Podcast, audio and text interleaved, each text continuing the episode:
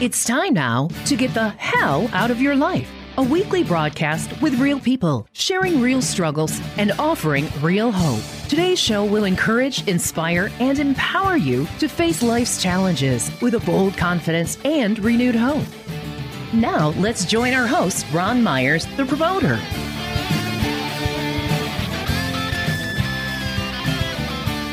Hello, friend. It is so good to be with you. It's time to chill, relax, and get encouraged. How has life been? Are you in between a decision? You can't decide what to do. I've been there so many times, and my solution when in between decisions was this. Nothing. I took a break from the decision. I chilled, relaxed, and gave my mind a break.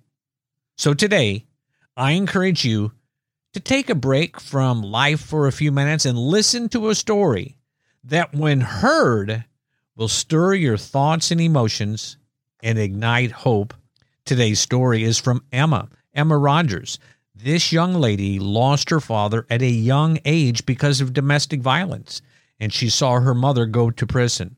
Her life was crumbling, and then she did something unusual. She pleaded with God for help. So glad that you're joining me today, Emma. How are you doing? I'm good. How are you, Ron? I'm doing great, and I'm so glad that you're going to share your story. And you are in Pedal, Mississippi, right? Yes, sir. So what do you do in Pedal, Mississippi? I am currently, I'm finishing up William Carey, and I am the Children's Ministry Associate for the church, Pedal Harvey.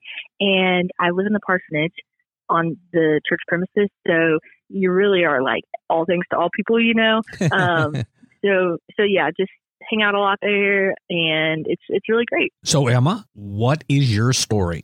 Okay, yeah. So I am from Florida originally, Pensacola, and I was born and raised there and didn't move to Mississippi until college. But when I was born, actually, it was evident that there was something wrong with my eyes. They kind of moved and shaked, you know, even as a newborn, and they didn't know what was wrong. And it, you know, it's the late 90s, and so internet is not super popular yet. Like, you would have to call other people to see what's wrong, so you can't just look it up. So they didn't really find out what it exactly was until I was around 8.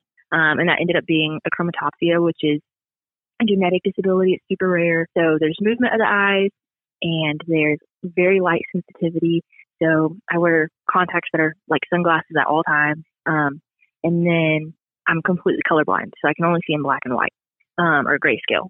Wow. And so yeah, you can imagine. And no one in my family had it. And now my younger sister has it, but I was the trailblazer, so no one knew what to do.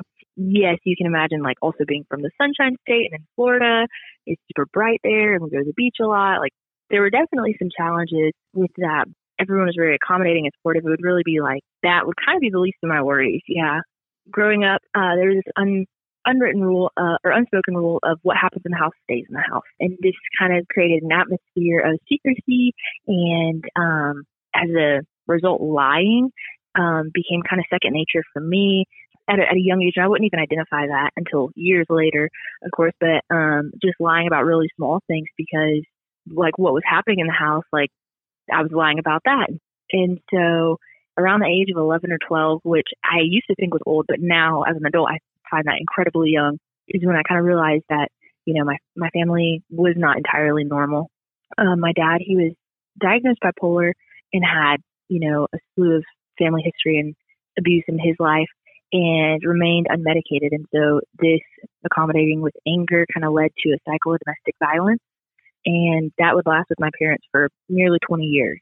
And so going through that obviously created a lot of, like, again, I wouldn't even know this at the time because we didn't speak of these things, but depression and just hopelessness and isolation, and taking on roles that weren't mine. I have an older sister and two young sisters. So I would, my older sister and I would kind of split the tasks. So she would watch my mom and my dad, and then I would watch my younger sisters. So just kind of growing up too quickly. Yeah. And so when I was going into my sophomore year of college, or not college, high school, 15, there was an altercation that began with my father acting out of aggression and my mom acting in self-defense for herself and my young sister. She were home at the time, and my father would pass away in the hospital 3 days later. My mom, she would be in county jail for the next 45 days on charges of second-degree murder. So, that was kind of when the rug really got pulled out from under me, and my little sisters, we moved around a lot. My mom, she ended up being able to come home on bail, and so for the next 3 years, we're awaiting her trial because people don't realize trials are like super expensive. And so for 3 years, we're just kind of shifting homes with different family members and friends and waiting her trial, which would be my senior year of high school, just a month before graduation.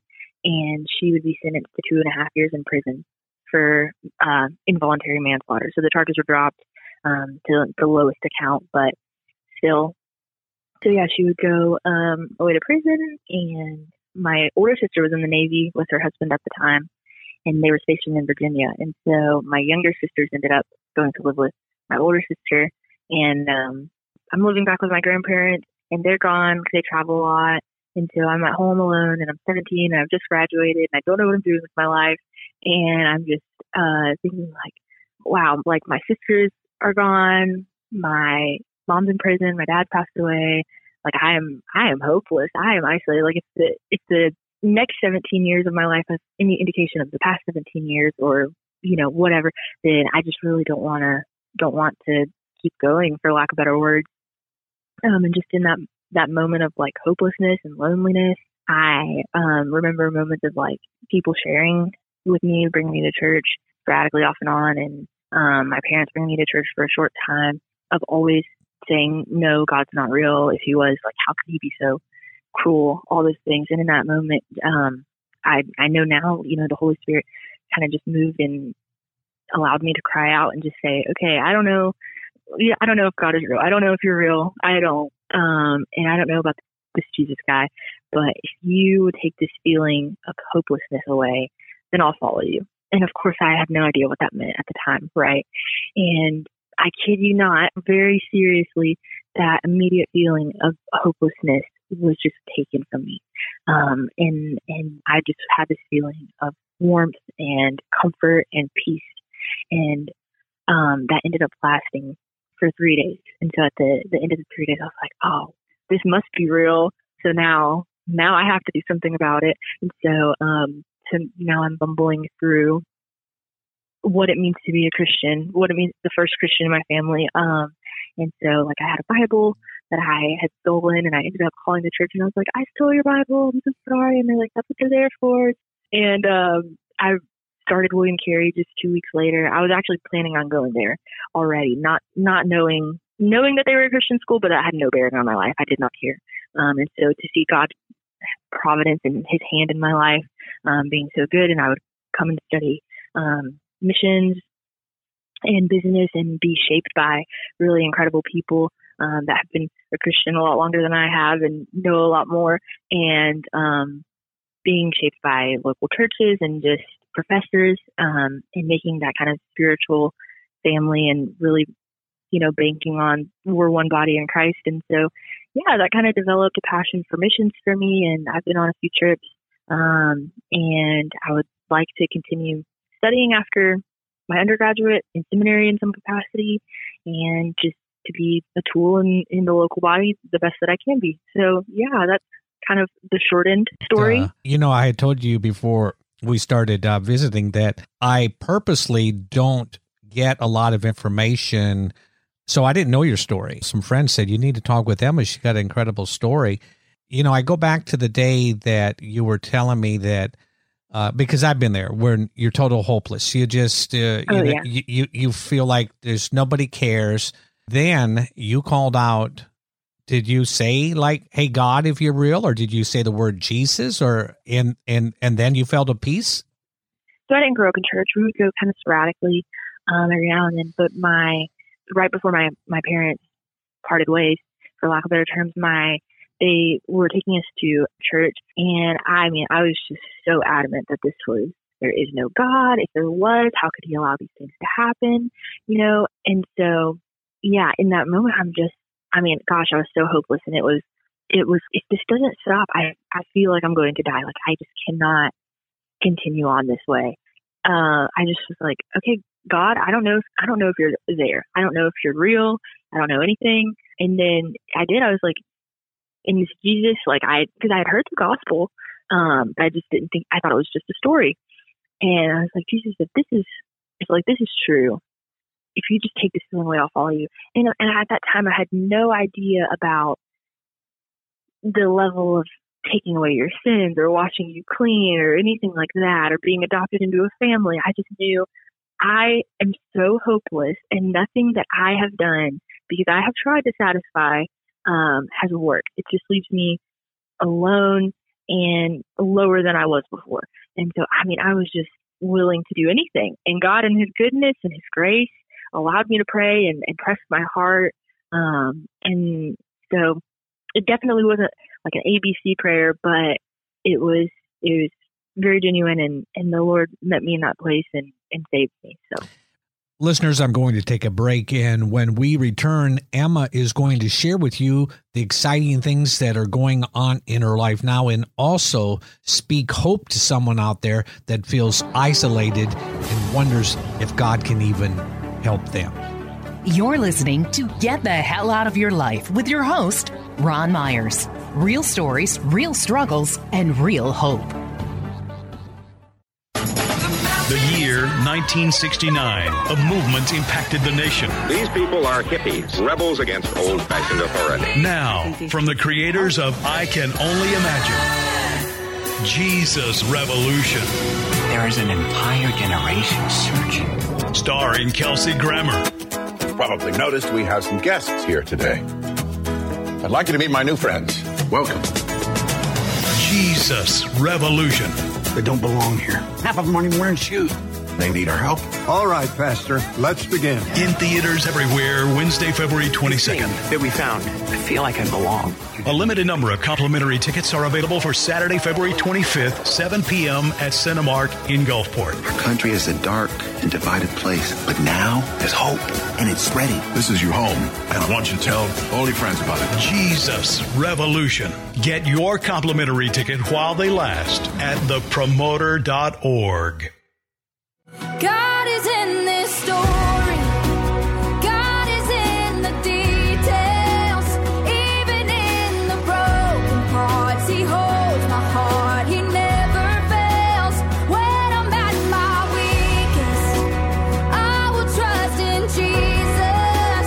Always in the heart, He knows the one who goes before me. God is in this story. Welcome back, listeners. Today, my guest is Emma Rogers. She's sharing her story of how she lost her father at a young age because of domestic violence. Her mother went to prison. But I thought it was very fascinating, Emma, of how you, not really knowing God, pleaded to God. So my question to you is this. If any of us listening get to a point of desperation, God really does hear us and will listen to us? God knows every bit of us. He created us in our mother's womb. And so in his goodness and his kindness, allowing us to come to him whenever he's already waiting for us, you know? And so just to be open at all, it's not this, well, I have to do 1, 2, and 3. No, God is so good and kind. He'll meet you wherever you are. Yes, he sure will. Do you have a relationship today with your mom? Oh, yes. So my mom, she's wonderful. She is absolutely the most kind woman I've ever met. And before this incident, you know, we were very much like the upper middle class family. We had everything. Financially, we looked very normal on the outside. And my mom had never had anything more than a speeding ticket. So just the whole thing of it can happen to anyone. You never know what's going on behind closed doors. And my mom, she definitely still, I think, battles with forgiving herself and just the culmination of losing her husband in the same breath. That's so difficult. And so we've definitely had, in my younger years when I wasn't a believer, we had a lot of tension. But even at the end of the day, that, you know, my mom, she always has done what she thought was best for us. And in that moment, it was just protecting herself and my sisters. So she has a home. She has a job that she's had for 2 years now. And she has my sisters again. So we're super close. So, Emma, do you have any thoughts of why your parents stayed together and didn't separate or seek help? My parents, they knew, you know, from an early time in their relationship that it was volatile. And for 20 years, they had the decision to make to separate and to leave amicably. And unfortunately, both of their decisions did not lead that way. And so I think with a culmination of, you know, we have the ability to decide our daily rhythms, and if you want to continue doing life with this person, even though you know it comes at a cost. And so I think a little bit of just neglecting what they knew was right and what they knew they probably should have done, and that ended up in, you know, someone losing their life and someone becoming incarcerated for it, and then, you know, a family that has to grieve and a loss. So both a culmination of just you know, our choices and what we decide to do, and not loving God and not honoring God, and then the outward groaning of sin in the world that is telling us we need a savior and we need something better. Yeah, amen. Do you ever just sit and kind of reflect over your life and think about all those things you describe? And now look at you. You can tell you are one smart young lady, and you look out and say, God, I never thought you were going to use me like you are. I mean, God can take our mess in our life and turn it into a message, can he?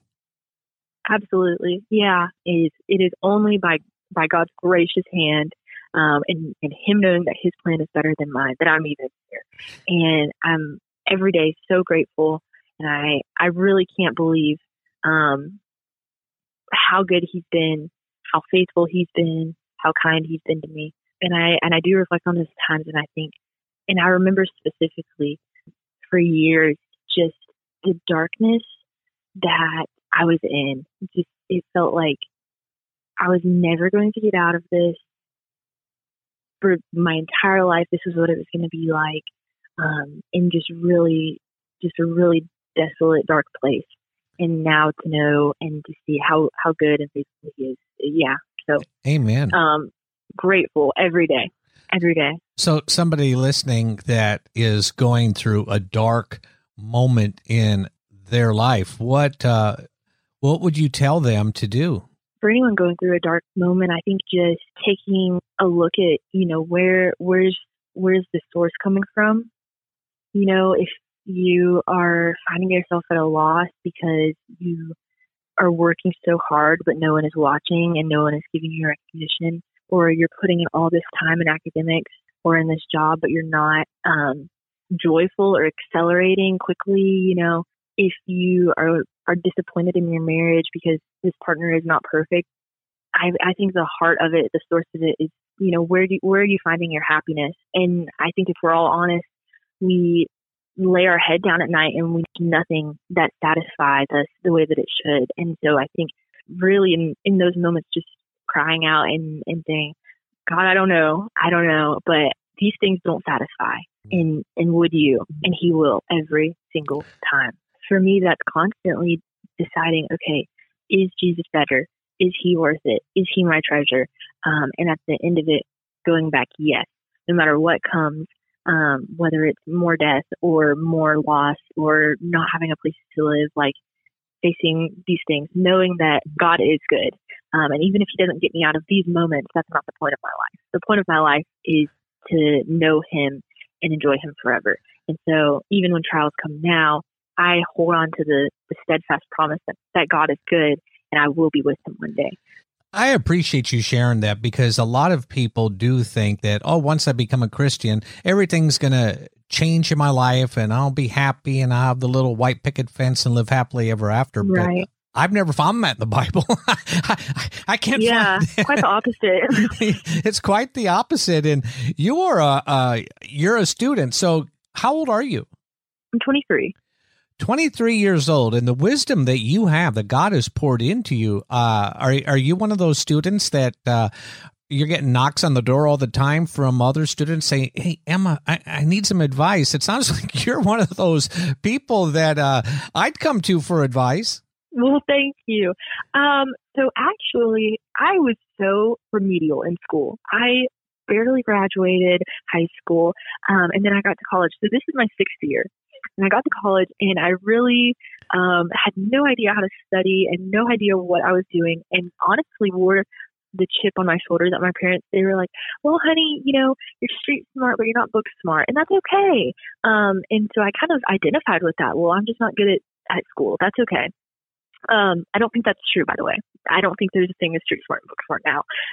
But yeah, I actually was diagnosed a couple years ago with ADHD, and through some treatment and medication, which the God of the universe gives so graciously. Amen. Yeah. So now I'm finishing up, and but yeah, I wouldn't say that people are just knocking on my door, but I have always noticed that, and through other people sharing this, of like, people trust me with their secrets.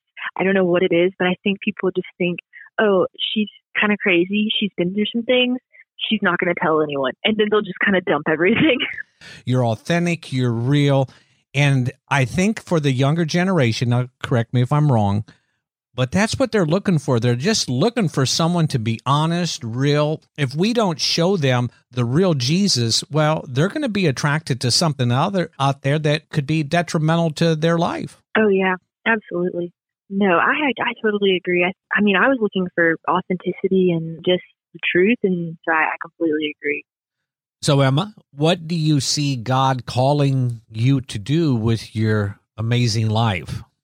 I would love to go on to seminary, which one to be determined, I don't know. So a seminary, and I would love to study apologetics, which is a really fancy word for defending the faith, or like the Christian lawyers, if you will. I don't know. Oh. And so what do I believe? Why do I believe it? And how can I defend it in love and in graciousness? I love it. Before we go, will you pray for our listeners? Yeah, absolutely. I would love to. Our loving Father and God, I thank you so much for your goodness, for your kindness that we cannot buy, we cannot earn, but you bought with a price in the blood of Jesus. Lord, I thank you for Jesus' kindness, and that he hung himself on the cross so that I might know you, so that others might know you, all might know you.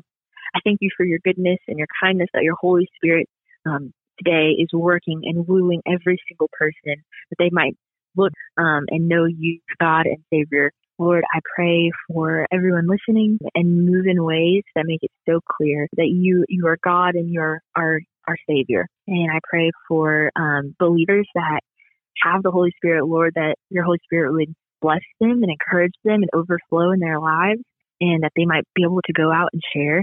I thank you for our time, and for the life you have given me, so that others might look in and glorify you, that you would get glory from this, because you are the one deserving of it all. And so we love you, and we thank you for our time and for your goodness. In Jesus' name we pray. Amen. And one last thing, the title of the show is Get the Hell Out of Your Life. So how do you get the hell out of your life? Well, you get the Holy Spirit in it. There you go. I love it. Well, Emma Rogers, God bless you. If people want to check you out or give you a thumbs up, are you on social media? I'm on Facebook. Emma Rogers on Facebook. That's it. Thank you so much for taking time. And you are definitely a bright light. You're doing a great job, and you keep up the good work. Well, thank you. You're so kind. You're listening to Get the Hell Out of Your Life with your host, Ron Myers. Real stories, real struggles, and real hope. Have you ever felt the sting of being called out by someone? Have you ever encountered someone that claims to be Christian, but they're so judgmental and unloving that you thought, this is not for me? Are these experiences keeping you from having a personal relationship with Jesus Christ? Jesus did not live that way and wants to be a part of your life. If you're ready to learn what following Jesus is really all about and experience His love and forgiveness, then call 888-NEED-HIM or chat with us online at chataboutjesus.com. Ron will be back in a moment to wrap up today's conversation. Did you know what Ron did before he discovered his destiny? He was a promoter of secular entertainment, and by his own admission, he promoted anything he could make a buck at. At the pinnacle of his success, he walked away from it all so he could follow Jesus and discover his God-given destiny. That was over 20 years ago, and he has never looked back. Today, he's an inspirational speaker on a mission to empower individuals just like you to discover their God-given destiny. Ron put his story in a novel entitled The Promoter, and he wants to give you a copy. My story is proof positive that God's plan for you and I is greater than all of our mistakes. Here's what a few readers have said. I could not put it down. I cried, giggled, gasped, and laughed out loud. Ron has written a novel and self-help book all in one. This book is a message of hope. To request your free copy of Ron's novel, The Promoter, visit our website at thepromoter.org. Now, back to Ron. Well, friend, today's show was so encouraging. It took a young lady, Emma, who really knew nothing much about God and had turned her life upside down. She pleaded with God for help. And today, she has a plan. She has a purpose from God. And that's what you and I have to do. We have to recognize when we have hell in our life that it is not going to go away by itself. It's not going to go away by wishing it away. We have to be determined to get the hell out of our life. Remember this, God is in the details and ready to help you with all your decision making. Now, it's not a sign of weakness when you ask God for help. No, it's a sign of maturity and that you got your act together. Life is too short to walk around with hell in your life. Check out my website for other episodes of people that share their story of God's amazing grace. Remember this, I love you, God loves you, and it's time to get the hell out of your life. Get the hell out. Get the hell out. Get the hell out of your life. Get the Hell Out of Your Life is produced by Ron Myers Productions and is underwritten by the Christmas City Gift Show. We invite you to come shop with over 260 vendors from all over the United States, November 10th through the 12th, inside the Coast Convention Center, located on the beach in Biloxi, Mississippi. You can find more information at ChristmasCityGiftShow.com. If you would like to share your story of God's amazing grace or listen to previous episodes, please visit our website, thepromoter.org. Join us next week for another episode of Get the Hell Out of Your Life. Real stories, real struggles, and real hope.